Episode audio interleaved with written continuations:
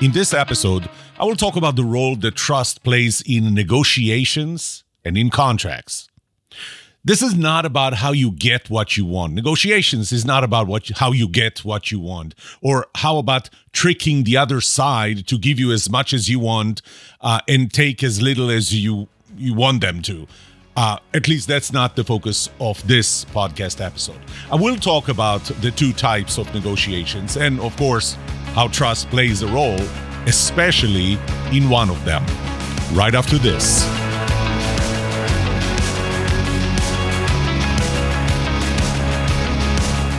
Welcome to the Trust Show. I'm Yoram Solomon, your host, the author of the Book of Trust, and facilitator of the Trust Habits Workshop. My mission is simple I want to help you form habits that build your trustworthiness because the answer to this question will have the biggest impact on your personal and professional success or failure. Can I trust you?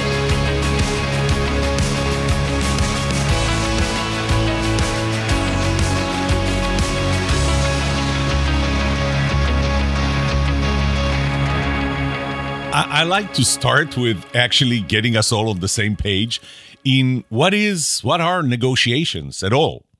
So we enter negotiations when there are two sides, sometimes more, but let's say two sides, with you being one of them. And these two sides have different ideas of what the outcome should be when there is a dependency between the two sides.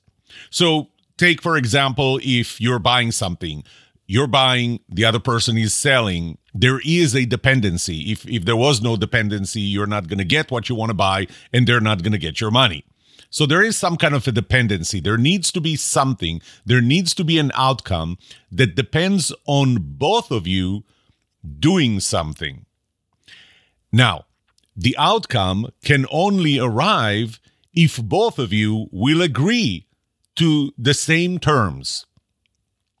Now, naturally, uh, if you don't exactly, I mean, if you both want to get exactly the same thing for doing exactly the same effort, there's absolutely no reason to negotiate. I mean, this is an agreement up front and we don't need to argue. The, the thing is, we want something slightly different, or maybe we want to put in something slightly different. If we're buying something, then you, the buyer, you want to get as much as possible and give as little as possible. The seller, on the other side, on the other hand, on the other side, wants to give as little as possible and get as little as possible. And, and I'll talk about uh, the, the times when you actually can't reach uh, an outcome. But naturally, each one of you wants to get the outcome, the, the outcome that you would agree to, to be closer to what they wanted but since they wanted different things, they must compromise. There has to be a compromise. And negotiations is actually the process by which you reach that compromise. So you start arguing and, and you're trying to convince the other side uh, of uh, why they should give what they should, what you think they should, and why they should take what you think they should. And they're going to try and argue the opposite. And, you know, there are the walk away conditions for each one of them.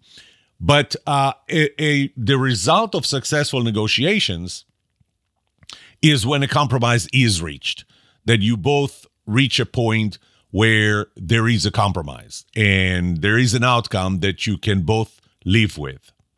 A failed negotiation ends when there is no compromise, when you can't reach something that you can both agree to a contract. A contract is really what comes out of negotiations. They typically starts in negotiations. We start arguing, and then we reach a general agreement, and then we typically put it in writing. And I say typically because a contract actually doesn't have to be in writing. Now, a, a comment that I immediately need to uh, put here is that nothing in this episode or in this podcast in general constitutes legal advice. This is not legal advice. This is my opinion. And uh, those are my opinion alone. So, uh, I said that a contract doesn't necessarily have to be in writing. We typically think of contract as something in writing that, that is also signed. Um, but a contract can simply be verbal. You know, you and I agree on something and uh, we shake hands. We don't even have to shake hands. But if we agree to something, then it's a contract. And one of us can be found to be in breach of that contract. Contract doesn't even have to be verbal, it can simply be through action. If over a long enough period of time there is a certain relationship, a certain expectation on both sides for what the other side will do, and all of a sudden one of them stops doing it, there is a way to say that that was a breach of contract.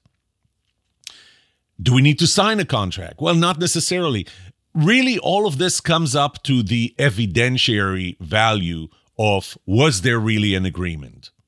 So, was there an agreement be- simply because we behaved in a certain way? Was there an agreement because we uh, uh, said something? And of course, when there is a disagreement, typically there's going to be a disagreement about what you said, what I said, what you heard, what I heard, and and who's going to say who's right and who's wrong when it's your word versus mine. With a written uh, contract, uh, one of the problems, if, if you don't sign it, for example, is what is the proof that both sides actually agreed to it? So, you know, I, this is not going to be a course, a mini course on contract law. But I just wanted to say that negotiations is the step to reach an agreement on an outcome. Contract is really kind of, I'll call it setting it in stone, but but it's really uh, putting it in. Well, again, doesn't ha- doesn't have to be in writing, but but it's uh, I'll call it codifying it. Okay, so we define what negotiations are. I defined what contract is. Let's move on to the type of negotiations. So I look at two types of negotiations a win win negotiations and a zero sum game. Uh, or win lose uh, negotiations. And so I'll start by defining them. Win win is when it is important for every side in the negotiations that the other side wins as well. Maybe not as much as they wanted, maybe not as much as you wanted, but both sides have to win enough. Zero sum game is is really a game that uh, whatever you know if we started with uh, with certain positions for one of us to gain position the other one would lose the same amount of position. So it ends up being a zero sum. So the changes add up to zero. For me to win you have to lose. For you to win i have to lose. And uh, you can you can already see that those would require different states of mind, different approaches to how we negotiate.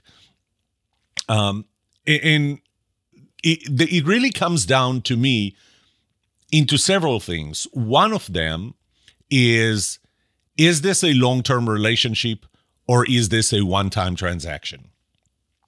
When it is a one time transaction, then you really are more focused on you winning than on me lose uh, than, than than on me winning.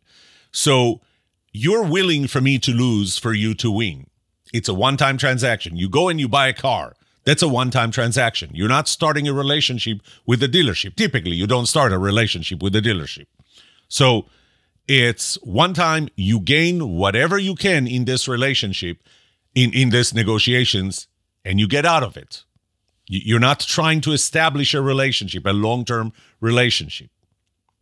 On the other hand, um, you know, I, I can look at marriage as a contract, as as a relationship, as a long term relationship where you have to give some things up, and and she has to give something, or he has to give something up, um, and um, it needs to be a long term relationship. Now, the, the reason why it's important to make this distinction is because the loser in a zero sum game, in a win lose negotiation, the loser will not get into negotiations with you without any hurt feelings or without feeling the need to compensate for what happened before we're going to assume that the loser in the negotiations understands that they're the loser right? So they they understand that they just lost the the negotiations um, because you had more power or or more leverage or or what have you. But they're going to carry that feeling if you ever get into negotiations with them. So it is important to make that distinction. Are we building a long term relationship? Because if we're building a long term relationship, it is important that the other side does not feel that they lost in these negotiations. Again, you're buying something one time. Do you care if they lost? Unless, of course, um, you are going to buy more from them, because then you do. You, do, you don't want them to feel that they lost. And there is so you know for for a one time transaction for for a if you're willing to do a zero sum game the focus of how you negotiate is different.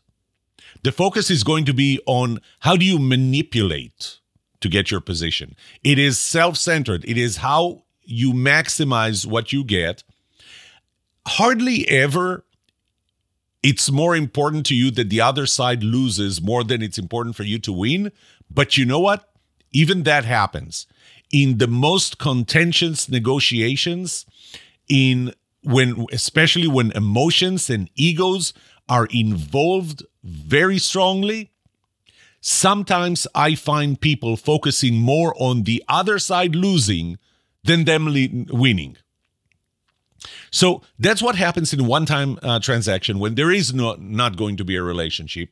Uh, if you ever read Chris Voss's Never Split the Middle book, uh, it's a great book. Chris Voss was an FBI hostage negotiator, and you know uh, when I tell you that he was a hostage negotiator, you already understand what kind of negotiations we're talking about. The hostage negotiator is not trying to build a long-term relationship with the hostage taker he or she are not trying to um, make sure that the other side wins as well. They need to get the other side to win as little as possible and their side to win as much as possible. You're trying to get the the hostage out. The other side is trying to get money or a helicopter or a bus or whatever and and you're trying to minimize what they're going to get which is why the, the title of the book and, and his whole attitude is never split the middle because you know if you have one hostage uh, splitting the middle means that you only get half the hostage back and you don't want to get half the hostage back. So this is a one-time transaction. The focus typically is on manipulation and self-centered and i say typically because there is an exception to that. And the exception is if you care about the other side losing, if you have enough empathy to the other side to say, well, I have power, I have leverage, I can win more, but I'm going to hold back because I don't want them to lose as much. Not because you're thinking about the long term relationship, not because you're thinking about the next time you're going to negotiate with them, but simply because this is who you are. And there's value in that. And and I'll talk about how you enter that kind of negotiations, uh, but but really for the most part, it's going to be in the context of long term relationship, and that's the focus of this episode. So the focus of this episode is really on win win rather than zero sum game. Whether win win comes from a position of I'm going to have to negotiate with that person again. This is going to be a long term relationship. I don't want them uh, to feel that they lost the first time and then they may come back, uh, try and get as much leverage as they can over me for the next time that they're going to negotiate with me. Uh, or it can simply be because uh, I just don't want the other person to, the other side to lose too much. What, whichever it is, it's a win win negotiation that the focus of this episode is going to be on. Obviously, the first question that needs to be asked is if win win is a value to you. Is it a value? Is it something that you care about? One of the components of my relative trust model is personality compatibility.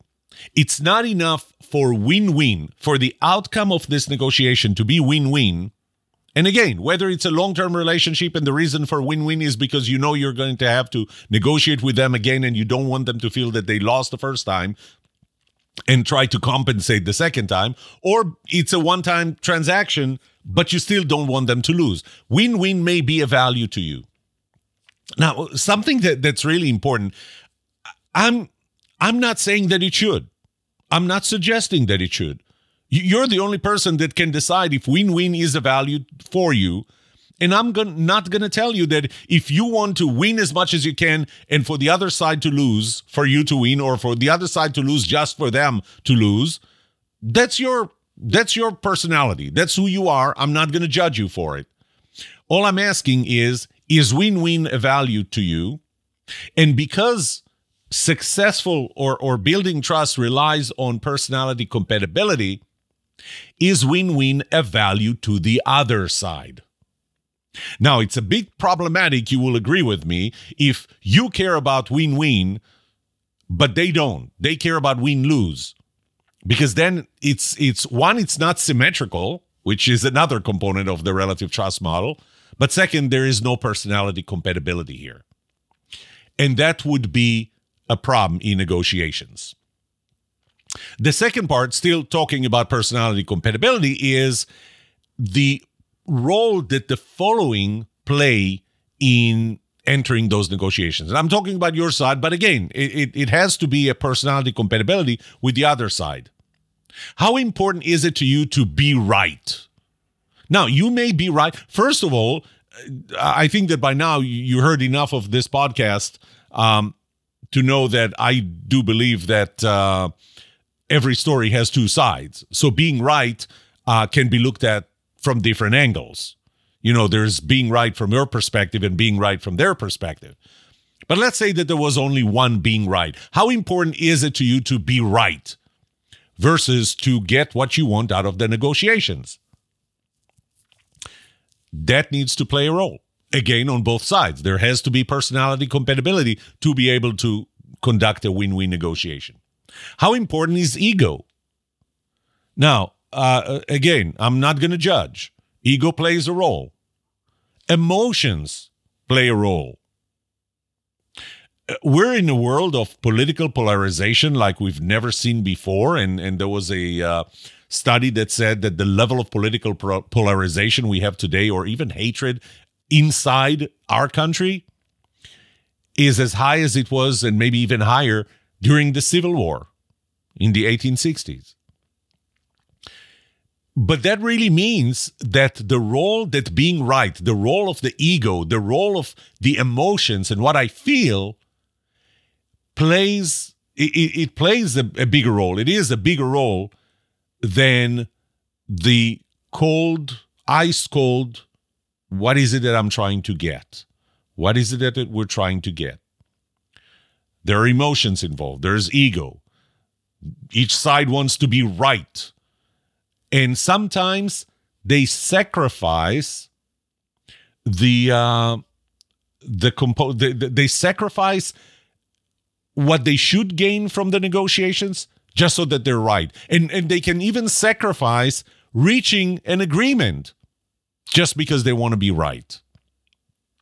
Once again, I'm not judging. This is, you are who you are, and being right might be more important to you than to other people or less important than to other people, but there has to be a personality compatibility. This has to be symmetrical for negotiations to be successful. At least, at least if what you're trying to do is a win win negotiation. Because if one of them, if one of you cares about being right and the other does not, it's not going to be a win win.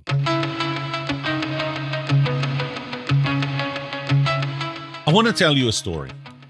Back in the late 90s, in actually 99 and early 2000, I negotiated the sale of a company. It was a tiny little company. The company was originally owned by two uh, friends, two partners, uh, and it was owned um, close to 50 50 percent. One of them, uh, the CEO, held slightly over 50% of the company, but it was very close to 50 50. When I entered that company, I, I became the third partner in the company. But um, at some point, it was time to sell the company. It was the right time. We had the right technology that was really needed in the market at that time, but we didn't have the marketing arm. We were too small of a company to be able to sell. But the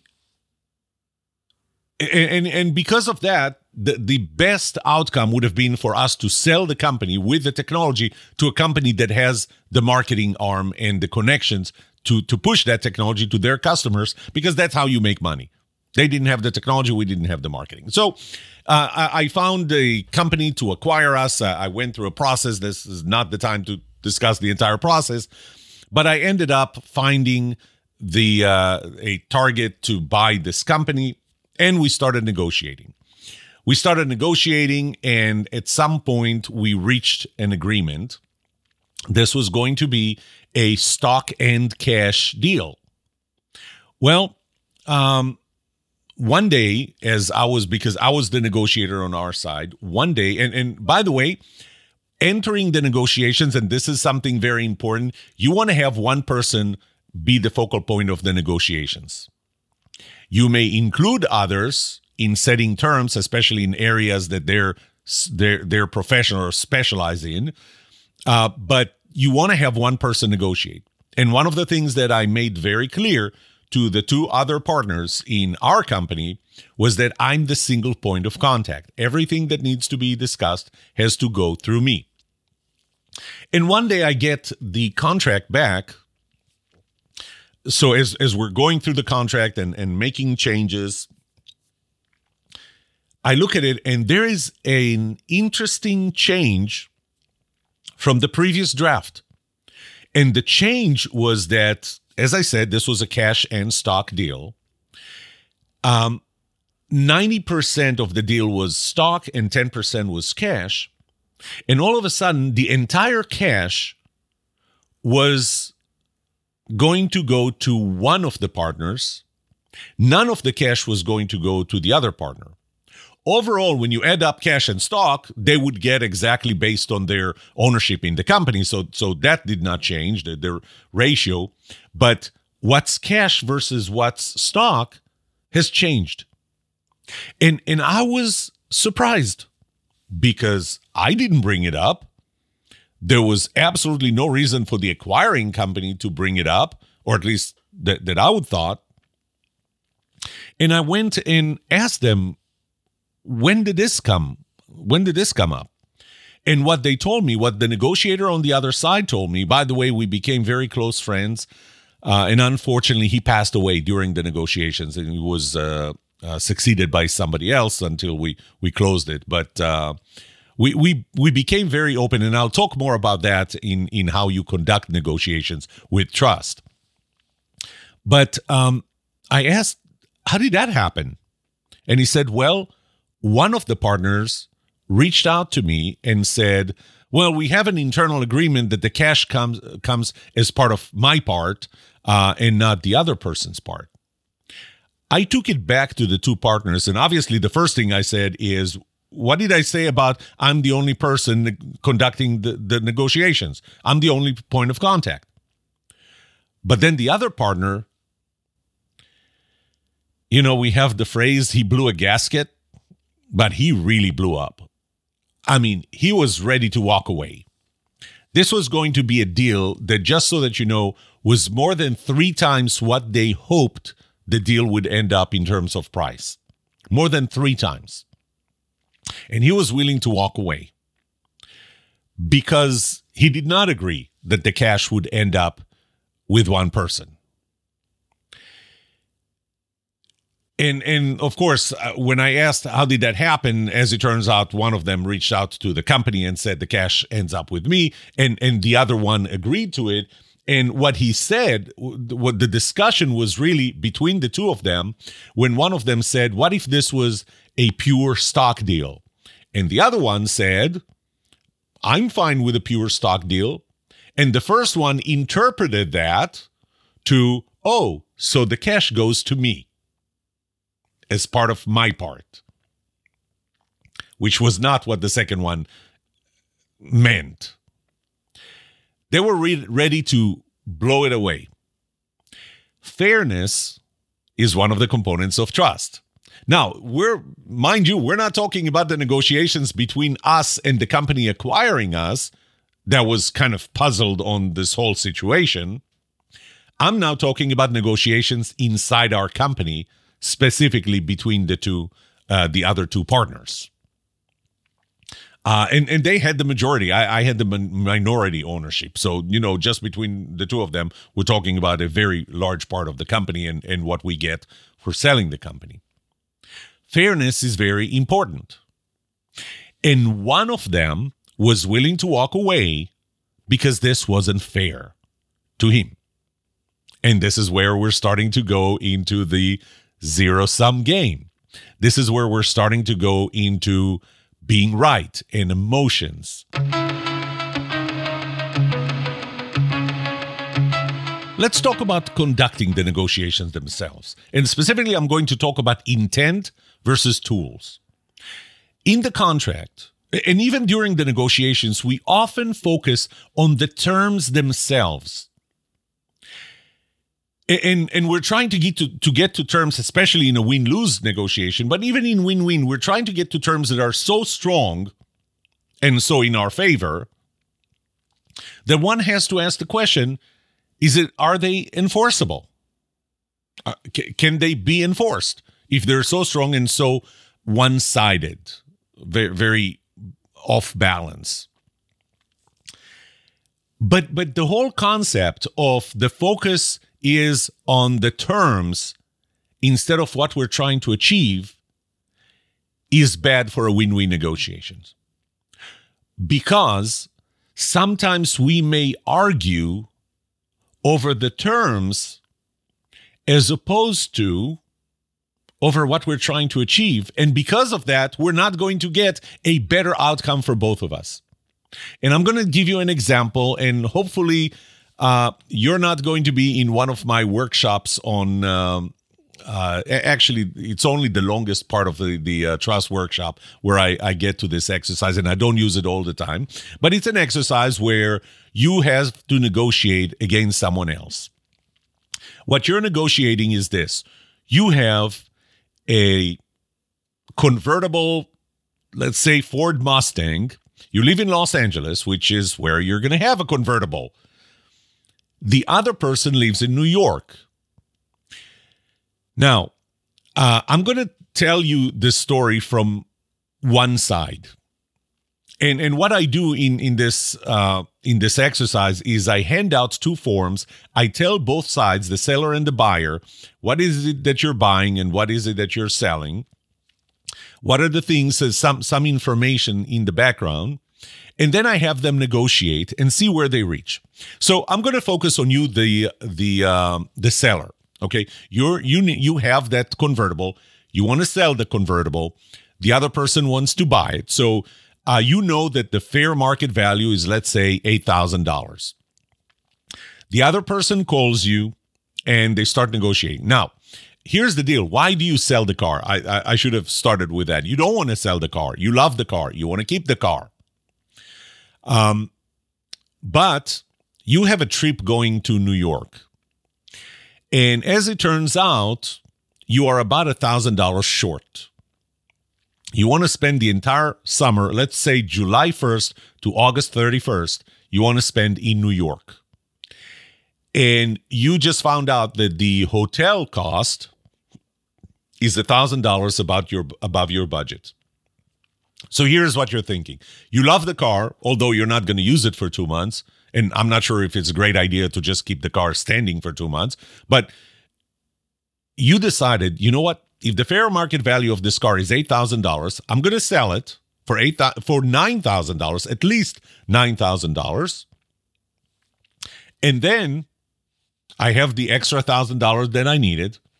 I'm going to go have my trip to New York August 31st, I'm going to come back. I'm going to look for a car just like this. Since the fair market value is only 8000 and I sold mine for 9000 I got the extra 1000 to use on that trip, but I still have 8000 left to buy a car just like the one I had. Obviously, not ideal. There would be hopefully there would have been a better way to get a thousand dollars, but there's none. So this is what you decide to do. Now you get a call from someone who wants to buy the car. Negotiate selling your car. Okay, so uh, I'm not going to tell you what the buyer had for a second, but I'm just going to tell you what happens. They start negotiating, and I'm listening to them, and this guy starts going, "Oh, you know, but I." I'm willing to pay a little over uh, over fair market value, but not too much. And uh, you know, it goes back and forth. For the most part, about 80, 90% of them, they end at $9,000. They shake hands, they reach agreement at $9,000. I asked them, um, raise your hand if uh, you close the deal. Well, most of them do. Uh, raise your hand if your price ended up being $9,000. Most of them do. Great. Then I asked a question that really uh, that, that really surprises them. And by the way, I didn't invent this this exercise. I took part in that exercise and I thought it was brilliant. Uh, and so I'm using it every now and then since then. So then I asked this this question. Sellers, how many of you really wanted to sell the car because you didn't want to own this car anymore? None of them raised their hands. This is where you look at the buyers and they have this puzzled look on their faces and they go, wait, so why did you sell me the car? But then I asked the buyers, buyers, how many of you bought this car because you wanted in the long term to own this car? None of them raises the car, uh, their hands. And this is where the sellers look puzzled. And this is when I tell them to sweep uh, swap their their instructions. So you already know what the instructions to the seller were, but how about the instructions to the buyer? So here's the buyer. The buyer lives in New York. He has an apartment in New York. He or she has an apartment in New York. Um, and they want to travel to Los Angeles for the summer, July 1st to August 31st.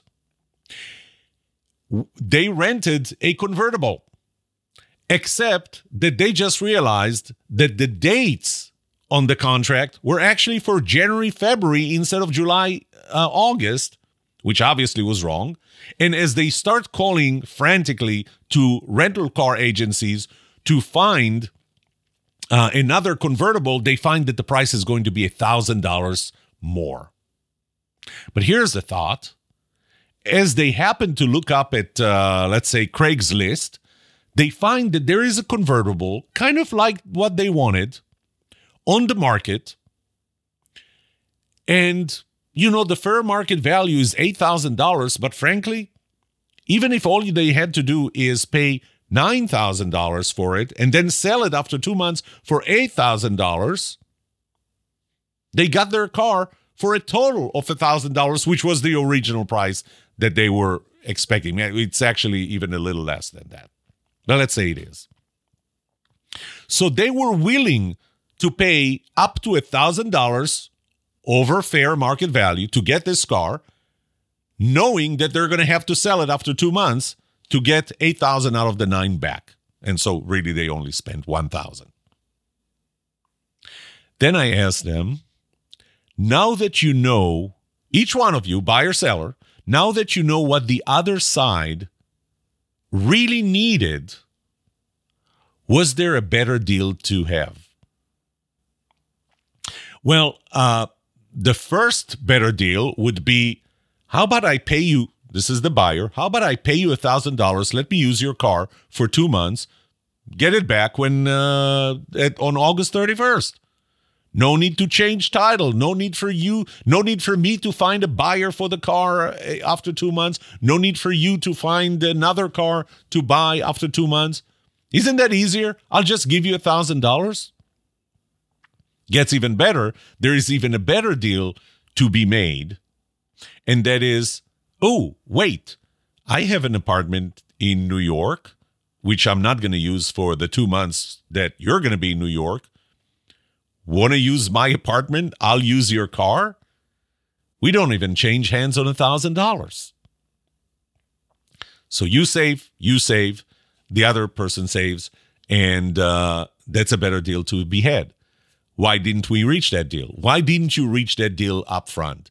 Well, obviously, they would blame me because uh, th- those were the instructions. The instructions I gave them actually started with whatever you do, do not tell the other side why you want to do this deal because it would hurt your negotiating positions. Which is not true, but that's what I'm trying to get them to do to not disclose the real reason.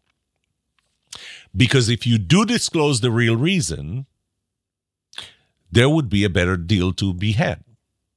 Let's go back to uh, the overall picture of negotiations. We focus on the terms. We focus on the 8,000 versus 9,000, whether we do this or we do that. But if you really want to have win win, instead of focusing on the terms, how about you go level up or, or five levels up and focus on the intent? What is it that you're really trying to get? Because there are different ways to get there, not just uh, the, the set of terms that you are thinking about without knowing what the other side. But, and there is a big but here, it requires you and the other side to be vulnerable. It requires you to say what you really want to get out of it. And maybe what you really want to get out of it is something you're not going to get from the other side. You're going to get it from uh, what you get from the other side is only part of it. But if you can be vulnerable enough to say why you want to have it, why you want to, you know, do whatever it is you want to do, you put the other side in a better position to help you win as long as they're doing the same thing. We're going back to symmetry. As long as they're trying to get the same thing. Well, the relationship between trust and vulnerability are reciprocal. I'm going to trust you if you're vulnerable with me because I feel your vulnerability and I go, this is someone I can trust. They're telling me what they really need and not just trying to, you know, get a better deal from me. They're not trying to get me to lose. This is about them winning what they want to win. But there's also uh, being reciprocal means that vulnerability depends on trust. And what I found is a 240% correlation. So uh, the more I trust you, if I trust you, I'm 240% more willing to be vulnerable. So there is something to be said to building trust before you enter that negotiation or, or, or trying to build it as quickly as possible through the negotiations. Obviously, not going to happen if all you do is buy a car, because even then, uh, you know, the long that that it takes to buy a car, which could be like three, four hours. Which, by the way, I love. I I loved being in the uh, dealership for three, four hours and negotiating. But building that trust throughout the process would help both sides be willing to be vulnerable. An important, a very important part, you remember that uh, what accelerates the positivity of an interaction, because now we're in an interaction, the negotiations are an interaction. And you know all the other rules of the the interaction of the of positivity in the relative trust model applies here. No BS and empathy you know, if, if you BS your way through the negotiations, the other side sees it. They feel it. They feel that you're BSing them. And they're not willing to, to step back from what they need. Less BS, more empathy. When the other side sees that you care about their winning, and I talked about that in the context of personality compatibility, but it's true throughout the interaction itself. They need to feel that you care about them. You need to feel that they care about you. And this is the positivity that builds trust. And it's accelerated, if you remember, by time and intimacy. So if the negotiations take five minutes, uh, it's probably you're probably not going to build enough trust to get to really win-win.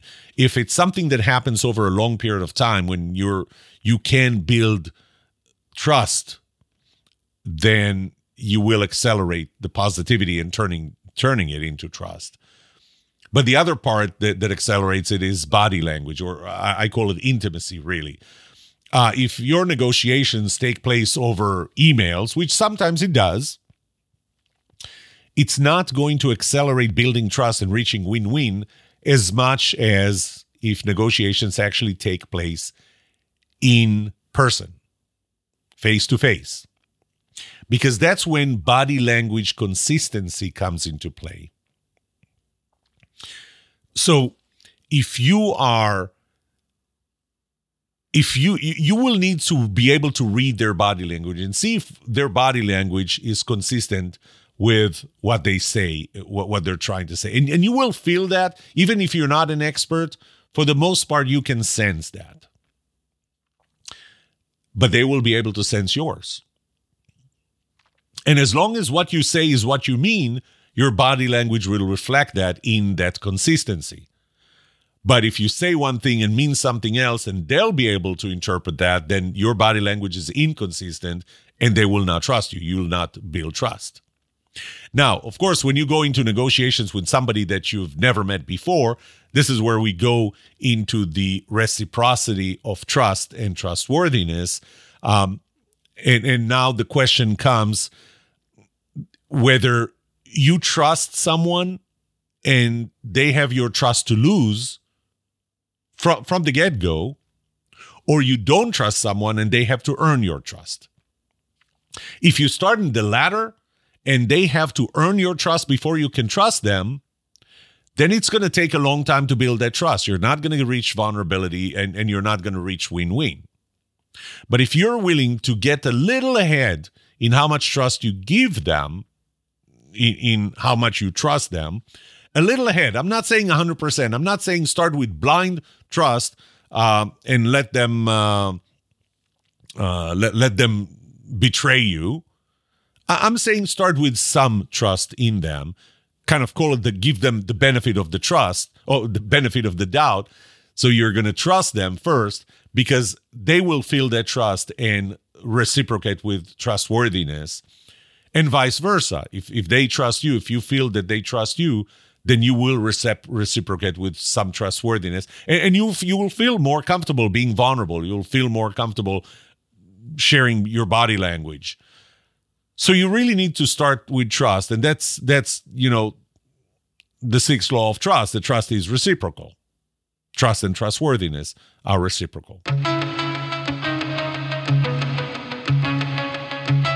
A very important component of negotiations is the term bargaining zone. So, what is the bargaining zone? Let's say that uh, that you're buying a car and uh, you are willing to pay eight thousand dollars, up to eight thousand dollars, and they are asking for nine thousand dollars. Obviously, th- there is no room there to to negotiate, or at least it doesn't appear to. And and this is where the term uh, walk away term or number or whatever takes place. Is your eight thousand dollars the absolute maximum you're willing to pay? Is nine thousand dollars the absolute minimum that they're willing to take? And a very important part of successful negotiations is for both sides to actually know what their walkaway term or their walkaway line is. But let's say that you're willing to pay up to 9,000 and they're willing to take down to 8,000. Now we have a bargaining zone. So a bargaining zone is an area that both of you can live with. If this is the outcome, if the outcome is in this zone, this bargaining zone, both of you can live with it. So, is there a bargaining zone? Again, it doesn't start before both of you know what your walkaway points are. Now, I, I want to separate that, especially when when you do a transactional negotiation, so kind of a one-time thing. That we use the term "this is my walkaway price," but you don't really mean it. So I'm not even talking about sharing that line, because obviously it doesn't work in your benefit if you tell the other person i'm actually willing to pay up to 9000 they're saying i'm actually willing to take down to 8000 i mean because now you're going to fight to pay as little as possible which is 8000 they're going to try and negotiate to get as as high as 9000 so i'm not i'm not saying you need to share it necessarily. I don't know if you remember the movie uh, uh pretty woman with um uh, richard gere and uh oh, for the life of me, I don't remember uh, the name. But um, when they they agree on a price for her to be with him for several days, and and I don't remember what the numbers were, but uh, she said I was willing to take. I think it was two thousand dollars, and he said I was willing to pay four. So you know you don't share it, and and by the way, what would you feel if after you're done, let's say that you negotiated and that you were you you were willing to go as high you're buying you're willing to go as high as 9000 the other side was willing to go down to 8000 you ended up at 9000 which is you know your walk away price. And then the other side says i was actually willing to pay to sell it to you for 8000 what do you feel i mean so it's pretty stupid to to share that after the fact to say oh you know what uh, be, because really, what, what the other side is telling you is, I won and you lost. And you know, often when, when I negotiate and and we do reach an agreement, especially when it's a hard one to reach, I tell the other side, you got me pretty much as far from my walkaway line as as far from where I wanted to end and as close to my walk walk away line uh, as as close to it as possible. Um, and and uh, and I congratulate the other side for for negotiating well. It, it gives them a good feeling, and and I don't do that uh, without meaning it. I, I do that only if I mean it. So the first question is: Is there a bargaining zone? And, and obviously, this is determined by a personality compatibility. Because if the personalities are very, very incompatible, then there's not going to be a bargaining zone. You know, what I need is something that you are absolutely not willing to give. And what you need is something that I'm absolutely not willing to to give you. And really the reason is because of the personalities, the personality incompatibilities that that we have. So there has to be a, a bargaining zone. I'm going to go back to the story of the company that I sold because obviously we were in a very, very weird situation. I'm about to close a deal for selling the company for more than three times higher price than what they wanted to get for the company. And um, one of them is willing to walk away because the other one did something that's unfair. So I'm going to round numbers and say it was about $2 million that was going to be in cash and 20 million in stock. And sorry, 18 million in stock. Total was a 20 million dollar deal. And one of the owners said, "I'm going to get 8 million in stock and uh, and I'm just talking about their part. I'm going to get uh, 8 million in stock and 2 million in cash. The other one gets 10 million in cash so essentially uh, in stock. So essentially they have uh, the same total amount except one of them has all the cash. Now what's the fair thing? The fair thing is they get again they were pretty close to 50-50 between the two of them but the fair thing was for one of them to get half to to get you know 1 million in cash and 9 in stock and for the other to get 1 million in cash and and 9 in stock but they were not willing to get there. Neither one of them. Well, actually, one of them obviously was the one that uh, all of a sudden found himself only with stock in the contract, wasn't done yet. Uh, wanted to get more than zero in cash. The other one wanted to get the two million. Well, that's not going to end this way. So we start, so I start, you know, I separated them and I started negotiating with each one of them separately really to try and find out if there was a bargaining zone. And I eventually found one. Was it fair? No. Was it right? No. Was it balanced? No. Was it symmetrical? No. But it was there. The second partner was willing to walk away with half a million in cash, knowing that the first partner would get 1.5 million in cash. Again, in total, they each get 10 million. But the distribution between cash and stock would be very different. But that point, 1.5 million versus half, was a bargaining zone. That was something that they could agree on. And that's how the deal ended we actually ended up with one of them getting, both of them getting 10 million, approximately 10 million total. One of them was getting 8.5 in stock and 1.5 in cash. The other was getting 9.5 in stock and 0.5 in cash. So, what if there wasn't a bargaining zone? In that case, or in any case, there has to be a bargaining zone. The first step in determining the bargaining zone is for you to know what the bargaining zone, what your boundaries of the bargaining zone is, are.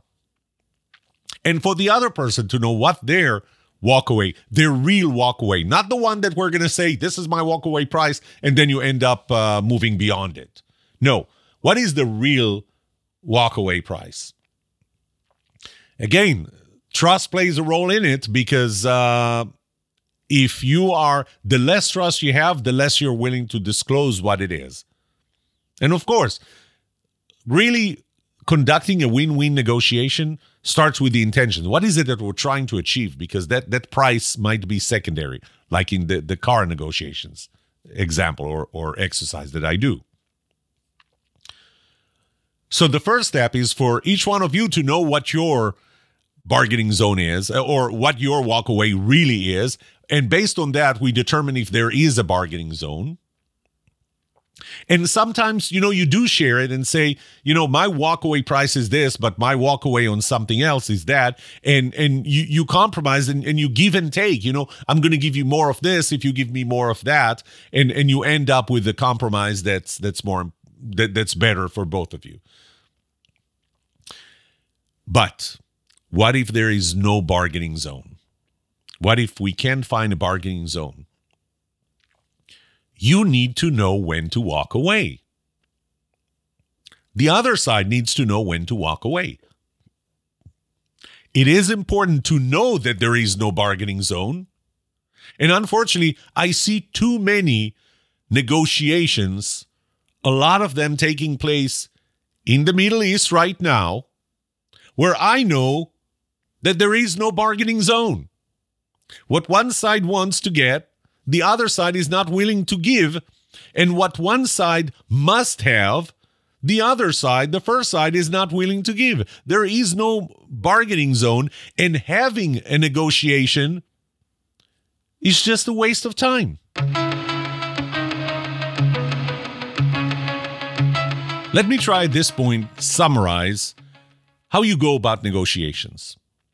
The first is you have to ask yourself is this going to be part of a long term relationship? And does it matter to you that the other side doesn't lose, even if it's a, not a long term relationship? The second question is Are they seeing it the same way? Because if they don't, you, you don't have the symmetry of, of the situation and, and you're not going to end up with a win win. Number three, don't focus on the means to reach what you want or for them to reach what they want. Focus on the intention. What's the highest level goal?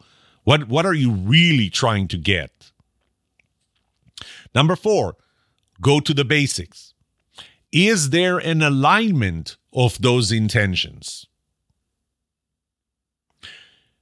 In order to do that, you need to keep emotions an ego out of it or or just being right for the sake of being right.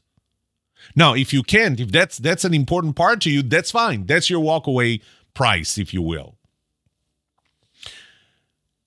Number 6. Say what needs to be said. If you are holding something back, it's not going to give you or allow you to reach a win-win outcome. Number seven, listen to the other side. Every story has two sides.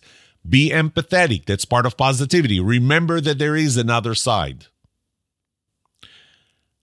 Number eight, be creative. Try and find a solution that maximizes wins for both sides. Number nine, is there a bargaining zone?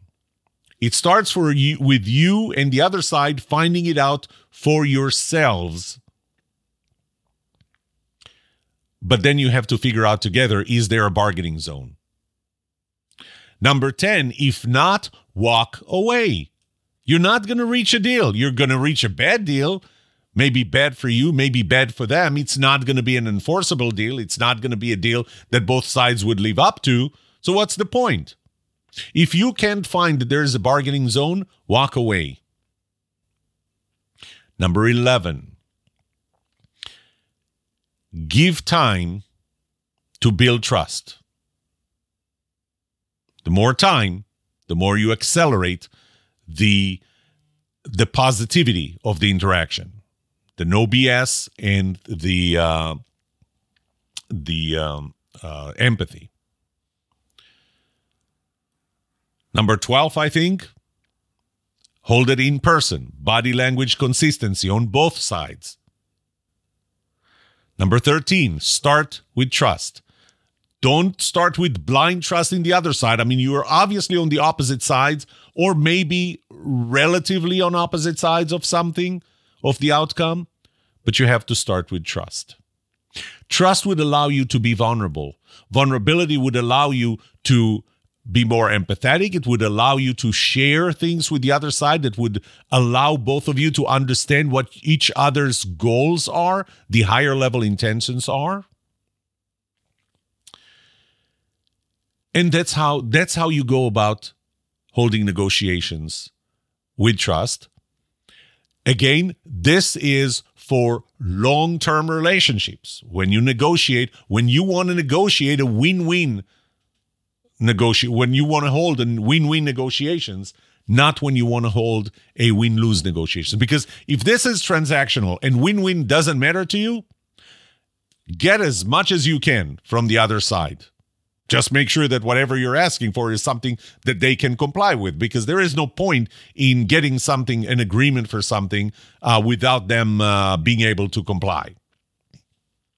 Read chris voss's book never split the middle this is how negotiate like you're a hostage negotiator. Okay? Just keep in mind one thing. The result of the negotiations reflects on who you are. Maybe you want to be considered, and especially if you're a hostage negotiator, you want to be considered a very successful hostage negotiator. But by the way, just keep in mind that the next hostage taker who knows how good you are in that is prepared. So, is that what you want to do? I want to take you back to my second year in law school when we went through contract law. So I was I was an older student at that time. I was in my I think mid 30s, uh, while most of the other students were in their early 20s.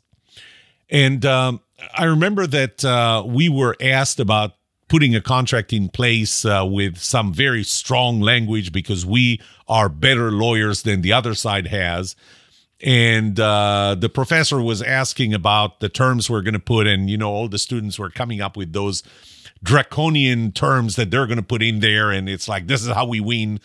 Of course, the other side would have to lose. And I was sitting in the back there, uh, kind of smiling. And at some point, he looked at me and he said, "Okay, so you're smiling. What what what are you thinking?" And I said, "Well, it's very simple. If you put terms that the other side can't live with, they won't. This contract will never be enforced. So now this brings the question is there even a need to write a contract? And, and again, you know, I talked about that. A contract doesn't have to be in writing, doesn't have to be signed. It, it's really more of an evidentiary, uh, has more of an evidentiary uh, role. But to me, contract has to be built on trust, especially, you know, again, if this is a one time transaction, I get the car. I don't need to trust you with anything else after that. Maybe I do with service. Maybe I do with customer support or something else. So maybe this is a long term relationship rather than a one time transaction. But let's say that this is a pure one time transaction. Something changes hands, money changes hands, we're done. Maybe that doesn't have to be built on trust. Get as much as you can. But I consider a contract, especially a long term contract, to serve as setting the expectations for what each side, what each side promised, and address some of the what ifs. What if this happened? What if that happened? Again, not necessarily as something that would be later taken to court and enforced in court, as it is something that you know, if this is a long term contract, today I remember what we promised. And if it's a complicated relationship, then maybe even today I don't remember what we promised each other to do. But if this is a long term relationship, we're going to forget. And this is just a way for us to put it in writing to remind ourselves. This is the role that I see for contracts because I associate contracts, entering a contract with trust. Others may see it differently. This is how I see it.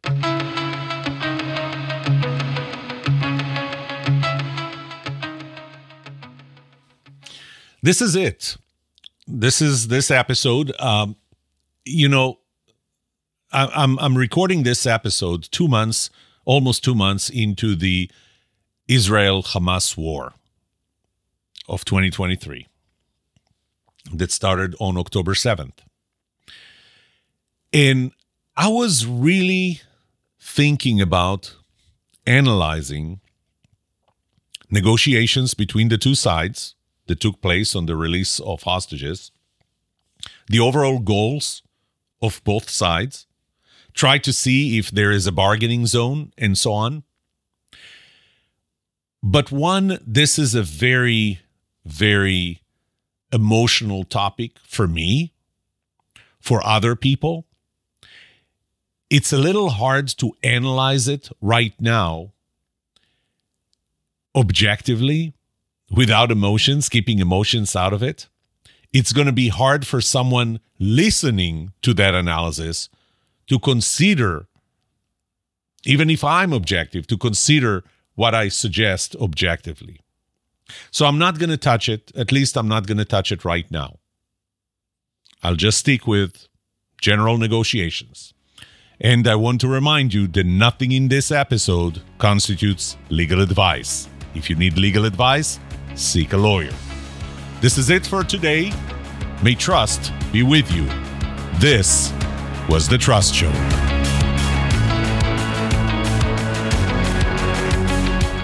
What would you like to know about trust and trustworthiness?